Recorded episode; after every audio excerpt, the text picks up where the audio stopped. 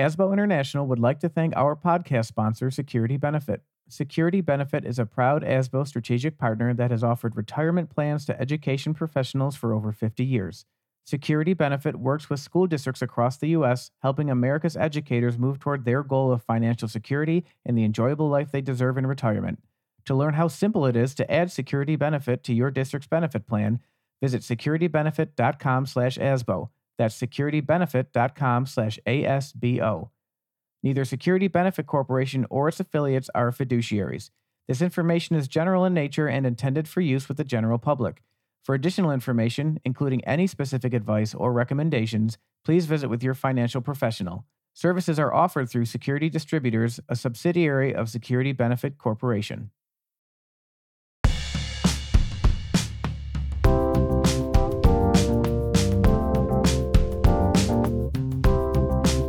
Welcome to SBO Perspectives, the pulse of school business, and the official podcast of ASBO International.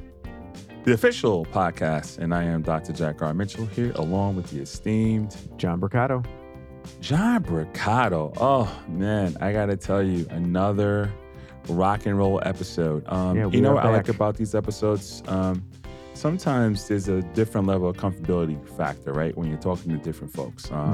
And this individual, we don't know in depth, but I mean, it's such fluid conversation, John. I mean, and some of the things coming out, I think our listeners will like. So definitely go into who we have on today.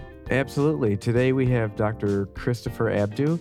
Chris is the Assistant Superintendent for Support Services at the Burnt Hills-Ballston Lake Central School District located in the capital region of New York. But we know him more personally through his new elected seat on the ASBO New York Board of Directors with us. So this past July, we got to bond a little bit, get to know him more, get to know the whole group and just kind of the vibe. And we thought, it'd be great to bring him on, not only to speak about a little bit of his perception of the board work and what's coming up, but, he's got a very interesting and unique background and story. Yeah. And I think you'll definitely hear the passion come through in terms of how he feels towards the SBO work. So with that, we're excited to bring you our conversation with Dr. Chris Abdoo.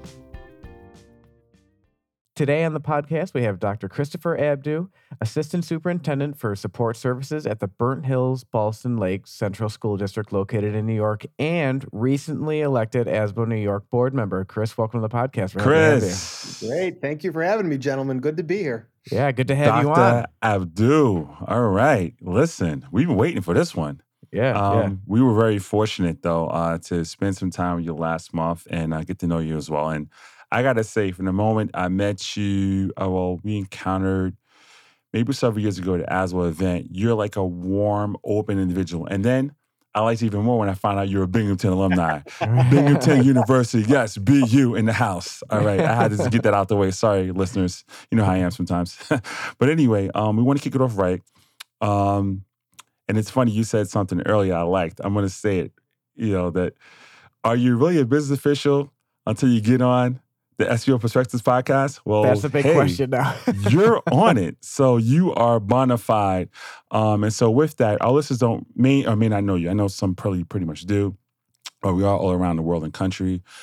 So if you don't mind, as we do start with anyone, tell us a little about yourself, your background experience, and how you got to be, where you are now, SBO.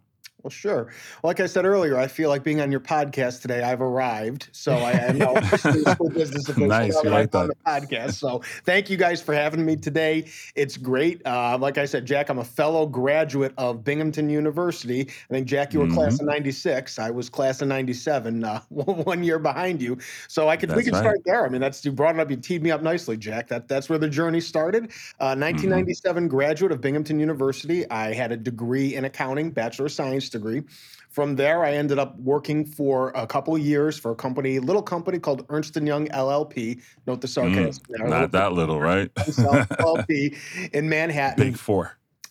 as one of the back then. You see, I date myself. Back when I was working, there was one of the big six. But yes, that's correct. Right. A couple did get knocked out. We know about those. Today, or younger listeners, yes, it's the big four these days. But I started my career there, and I enjoyed myself. But one of the things that people may not know about me is I come from a family of educators. My father was a teacher. My grandfather was a college professor. Aunts and uncles all in education. So while I enjoyed my job there, my calling education was always something that was very close to my heart. And so after doing that for a couple of years, I decided to make a switch, went to Syracuse University to get my master's in education. After that, I became a teacher for 8 years. And after doing that teaching, the opportunity always comes up in your career as a teacher. Do you want to make that next step? Do you want to make the move into administration? And when the time was right, the question was, well, yeah, I think I'm ready for the next challenge in my career. And which way do you go? I mean, I could have obviously gone a principal, assistant principal route. But one of the things with my background in accounting and kind of the affinity I had, I felt I could make a greater impact to the organization combining my teaching skill set with the accounting degree I had and my experience in the accounting field. So I became a school business official. That happened in 2008, and I've never looked back. I've been there ever since. I've been for two other school districts, but now for the past 12 years, I've been here with Burnt Hills-Ballston Lake Central School District in the Capital Region. And it's been a great journey. I mean, along the way, I've gotten my doctorate. Done that adventure, which has been great, but it's been a positive experience to be in that position and be able to impact the lives of children indirectly, more indirectly than I was as a teacher, but it's a critical role, and it's been a great journey.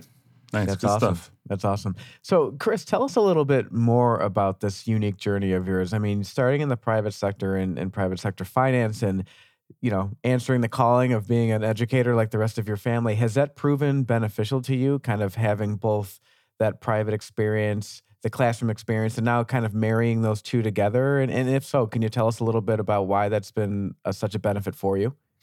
I think it served me well. Obviously, those of us that are in this field, we all come to it from various different backgrounds. I know John used to be a director of technology at one point, correct? Yeah. So, you know, folks have come to it from that point of view. Many of us come straight from auditing backgrounds, right from the private sector. I think there are fewer of us that come from the ranks of public education to become school business officials, kind of like the teaching ranks. Maybe other positions in business offices are more typical. But I think it's given me a unique perspective, understanding the particular dynamics that affect public school districts and really the public sector in New York State. Like anywhere, public schools have their own culture, their own rules, their own requirements as far as how to operate in them. And having 8 years in that environment as a classroom teacher certainly helped me with navigating that when I became an administrator. So I think it's been very helpful to me from that front. The other front it's very helpful in as well is one of the things that I like to say a lot of times is as school business officials, we're still educators. We're very critical to the educational process that happens in schools. I mean, we're the masters of how. We work with educational leaders like the assistant superintendents for curriculum, our superintendents, to decide what the best way to proceed with education is going to be. But then we're often tasked with how to make that happen. And I think having that educational background really assists with understanding a little bit more of the whys, in addition to the hows of putting everything together. So I think it served me well. I draw on it all the time. Whenever a situation comes up, I like to say, well, when I was a classroom teacher, this is how it happens. Although my wife, who is a classroom teacher now, reminds me that I have been out of the classroom now for 16 years. So she likes to tell me quite frequently, well, things have changed since you were in the classroom. And I'm familiar with that, and I understand it. But it's great to be able to draw back on that when the time is right anyway. So. Yeah, that's one thing when I first started out in my career. Like you said, Chris, coming from a director of technology role definitely gave me a different edge. But one thing I always was envious of those that were in the classroom, because when I started out, when principals and teachers would come with requests into the budgeting process, I didn't truly understand the direct impact on students. And I'm guessing you having that lens has probably been a leg up in that arena. You know, when a principal or teacher or department chair is coming to you for some kind of budgetary item, you can probably harken back to when you were in the classroom and like, okay, I understand what they're looking for. I'm not just going to immediately go to, no, we can't put it in the budget. Would that be fair to say? I think it is fair to say. And what it also helps more than anything else, John, is asking the right questions. I think when people come to you with different things, you always want to ask them, well, we may not be able to do it this way, but can we achieve what you're looking to achieve in a different way to make sure we're all on the same page and putting things together. I've never wanted to be that guy that's always, you know, I got my doctorate. I don't want to have my doctorate in the word no. You know, I don't want to be that guy that always has to say no. I appreciate that. But as you guys are well aware, our jobs a lot of times we're the people that have the primary responsibility for making sure that everything balances out in the end. Right. I think we'd all love to do amazing things for kids, and we do that every day. But we've got to make sure we're operating within the constraints that we have imposed upon us, and make sure that those decisions are fiscally responsible and we're good fiduciaries. Yeah. So it certainly helps. Yeah. It certainly helps. But yeah, you in his shoes. Our roles are where we are. You were in their shoes. I'm coming there too. You know, not to cut you off. I mean, you know, being a teacher as well. Yeah, it's different. You know what it's like, whether or not I get the same thing too, Chris. So they say, oh, that was like 20 years ago. Yeah. But at the end of the day, you know, you were there, you were around kids. And so there's a different perspective there, right? So interesting. Now, let's talk more about your position now. Now, what I noticed is that it isn't titled as customary as an assistant superintendent for business or finance. That, you know, the moniker is mostly, I guess, that we see out here downstate as well as Long Island. But, you know, knowing your role, right, as business official, you know, yours is labeled for support services, right? Mm-hmm. And a task that all of our peers hold. Does it differ your position in any way? If it does from others, are there any added maybe responsibilities? Is this more, or maybe a common label upstate to be assistant superintendent for business or support services? And really, there's a lot of questions here. And my main thing is why do you think your role might be situated like that, if that is the case? Well, I think my conspiracy theory on this is that back in 1960, when my position was created, the superintendent decided to have a little fun with the acronym of ASSS for the person. ASB. So right. That's my theory on that. I'm falling on my seat. Oh my gosh. That's funny. Pretty often people will refer to me by the acronym if they don't like what I'm saying in one shape. That was really good one. Great. But, no. But I think bottom line is that a lot of our positions have different names. I think traditionally it really does have that same responsibilities that any assistant superintendent for business would have. But I think the title really kind of emphasizes the role that I have in the leadership of the district's non-instructional staff. And really many people in our positions have that role, and how critical it is for schools to be successful. You know, the folks that report to me, report to you guys and your lines of supervision, they're the folks that are responsible for making sure students come to school to a clean, safe, comfortable environment every day, that they're fed well, that they have a positive experience riding in the morning, and that they're safe and comfortable when they get here. So I think the title really is a reflection of how important that role is, that it's not just the finance, but it is about making sure we're supporting the educational mission. And a lot of that is through working with those folks on our side of the house, which is what we call it, the support staff, that really set the stage for learning every day. And I think that's a critical element of what we do. And sometimes it's overlooked. They think we're the numbers guys, but you know, that's a very big part of our role as well. Yeah, I always say, I think in my experience, the numbers is 20% of the job. Everything else is, you know, facilities, capital projects, you name it. But it also sounds like you're just the victim of a superintendent's sense of humor in the 60s. So that would explain your title. Good one.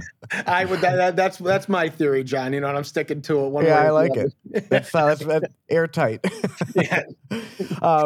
So changing gears a little bit, you know, in your introduction, I also mentioned that you're newly elected to the board of directors of ASBO New York. How's it going so far? Like, what is your take? And you know, what did you think you were getting into, and what did you actually get into? And you know, you're a professor, you're an executive coach, you have a lot going on. So now you're taking on another added responsibility. Where do you find the time to do all this stuff?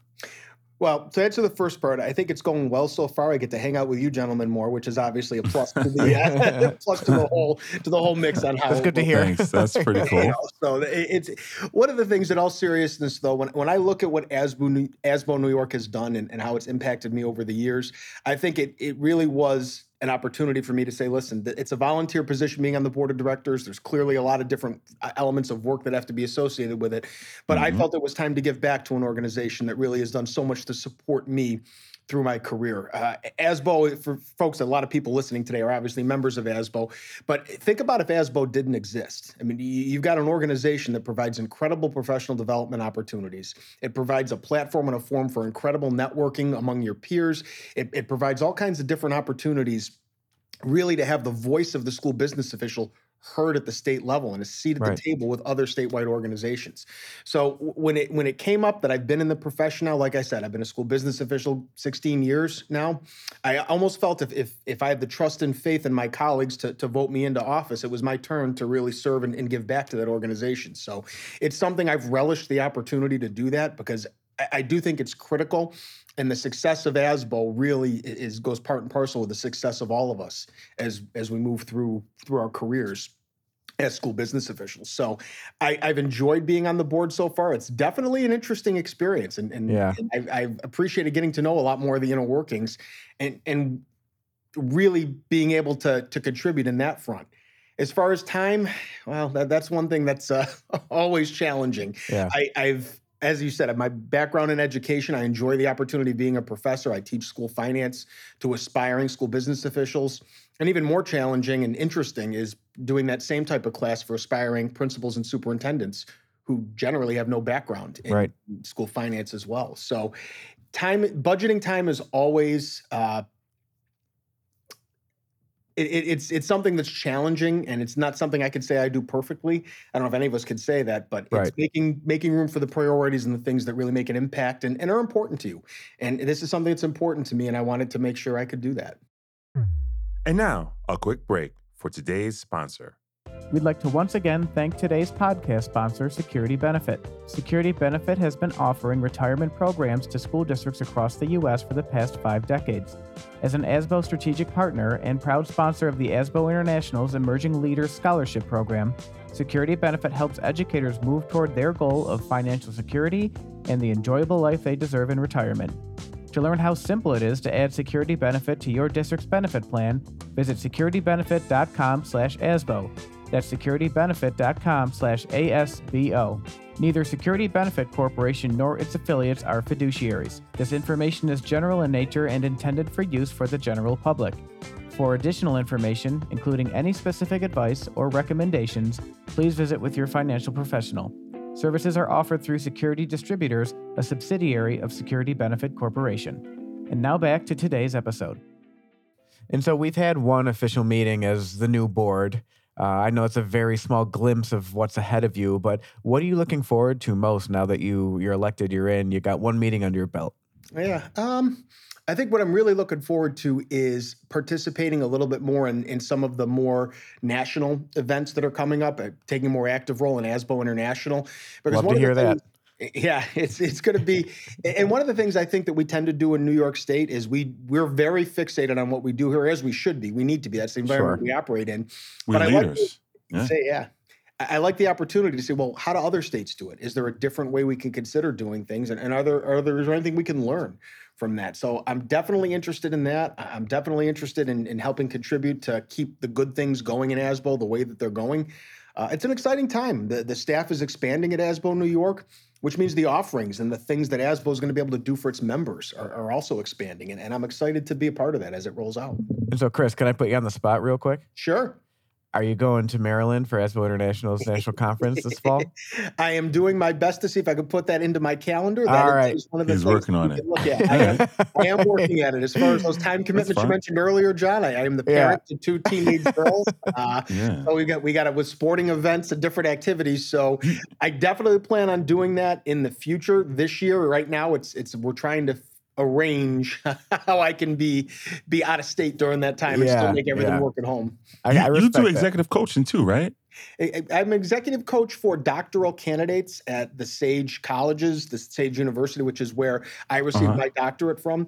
So one of the things they do there is the folks that are getting their doctoral degree, they pair them up with people in the field so that they can learn from their experiences, because the SAGE program is focused really as a practitioner in the school field, an educational leadership field, as opposed to the theory. So it's great to be able to interact with these folks that are pursuing really the pinnacle of their educational attainment and just try to help them be successful once they achieve that doctorate and beyond.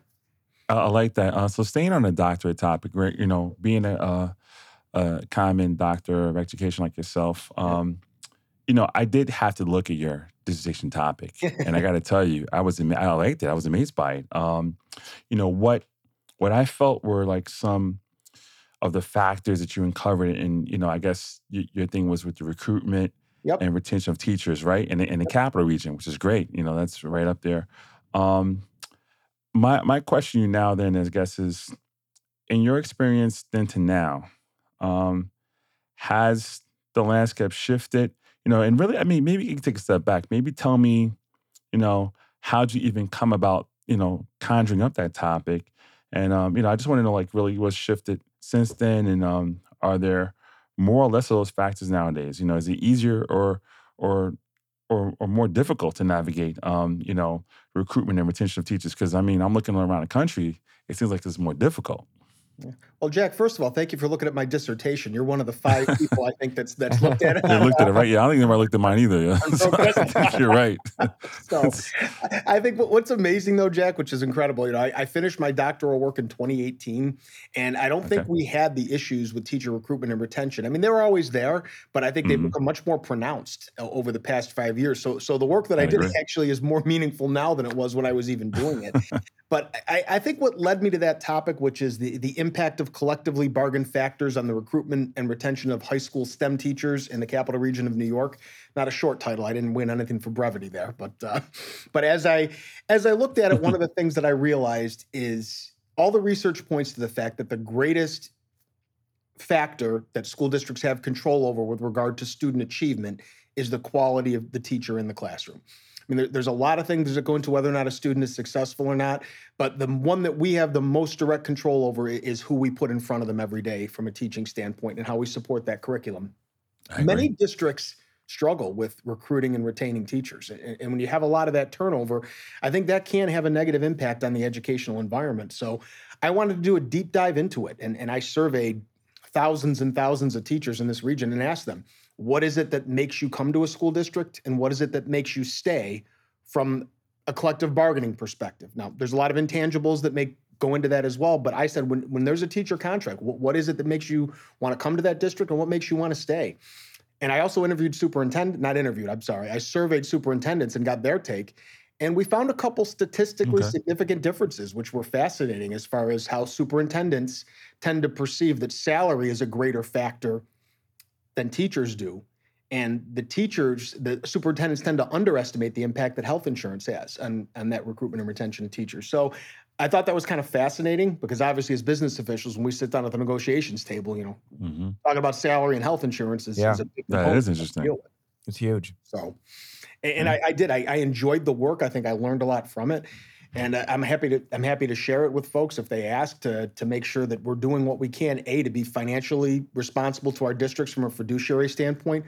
But we also want to make sure that we're creating that environment where we can continue to recruit and retain the right people that really are going to help us advance our mission, which is the education of students.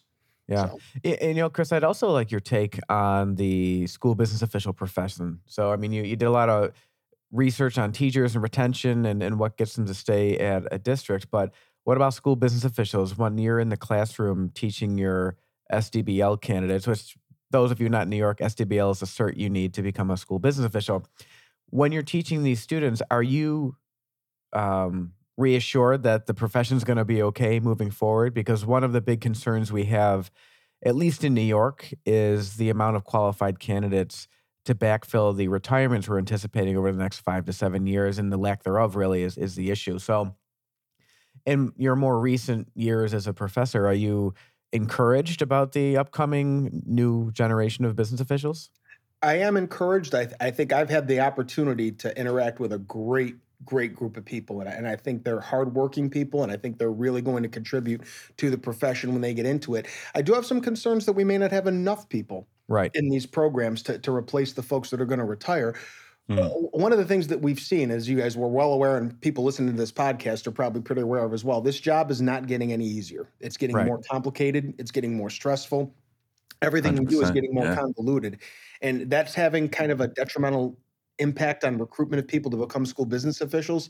But by the same token, it's more, the position is so critical, and it's more important than ever to have somebody that can really have that role in school districts and have the passion for both education and the mind for school finance that can really help guide and lead their districts to being successful. So I'm encouraged, but it's definitely going to be a challenge as we move forward. Yeah. And I mean, I teach at the collegiate level too for the same certification at a different school. And when I have some of my students ask me the question about, you know, is this a good time to get into the field or is there going to be opportunity? I said, I couldn't think of a better time to get in because there's going to be so many vacancies. You're going to have a lot of opportunity to kind of not necessarily pick and choose what district you want to go at, but the field is in the pool is going to be, you know, much greater for a potential candidate than I think it ever has been. And I mean, at least the past 10 years or so.